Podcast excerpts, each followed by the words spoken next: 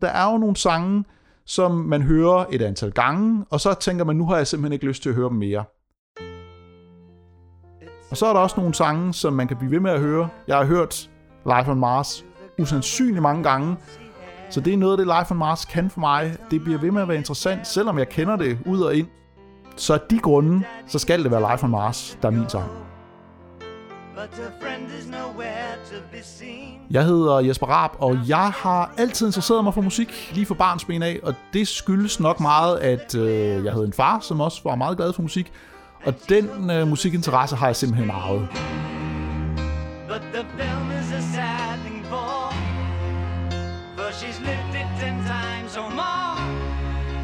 She could spit in the eyes of fools Første øh, nummer, som jeg kan huske med David Bowie, som sådan gjorde mig opmærksom på ham, det må have været Let's Dance så havde jeg øh, havde og har en rigtig god ven, som øh, er stor fan af David Bowie, og har ovenikøbet mødt David Bowie. Og han talte hele tiden om David Bowie og fortræffelighederne ved hans musik. Øh, og det gjorde, at på et eller andet tidspunkt, der blev jeg simpelthen så nysgerrig, øh, at jeg tænkte, jamen jeg vil også undersøge noget mere om David Bowie. Jeg vil vide noget mere, og jeg vil øh, lære noget mere øh, af musikken at kende. Og øh, et af de albums, jeg blev anbefalet at starte med, det er faktisk det album, der hedder Honky Dory, og det er lige præcis det album, hvor Life on Mars er på.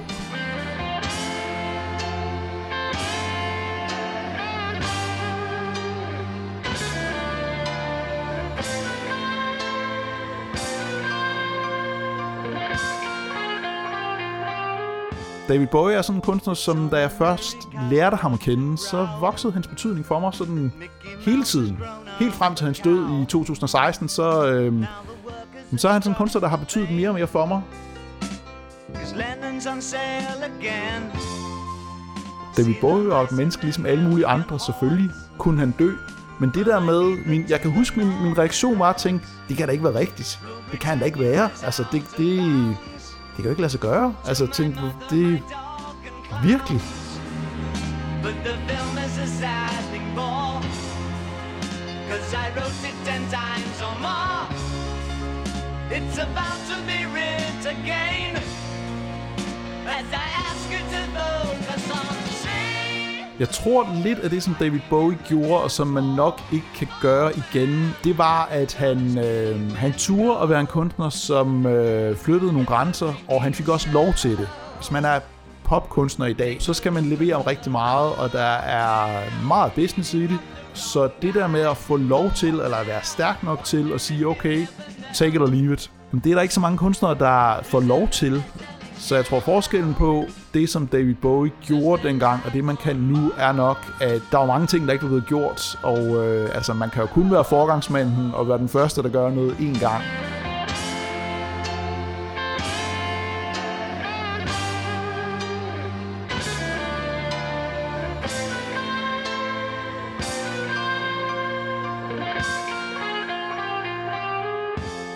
Når jeg hører Live on Mars, så er det næsten samme oplevelse hver gang. Det kan selvfølgelig godt skifte lidt, hvilket humør jeg er i. Øh, sådan er det jo tit.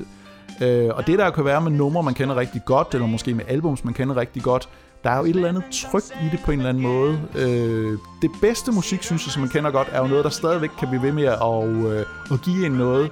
Så det ikke kun er tryghed og genkendelighed, men så det måske er det, plus også, at det, at det har en anden kvalitet, der gør, at man bliver ved med at kunne komme tilbage til det og hente et eller andet øh, nyt i det. But the film is a sad thing more Cause I wrote it ten times or more It's about to be written again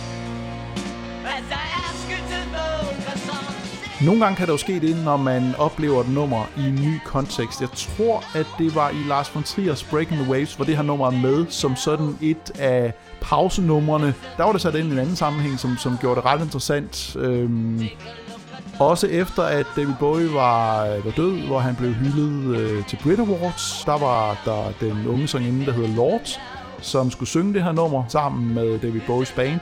Men grundessensen nummeret var det samme. Der var også noget i, øh, i nummeret, som føles som David Bowie, selvom han jo altså af gode grunde ikke var der.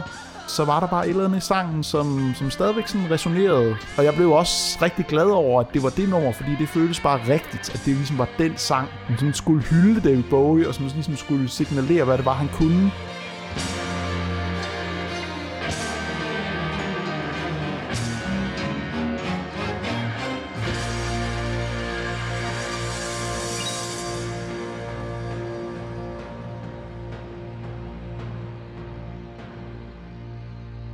Denne podcast blev produceret af Biblioteket Frederiksberg.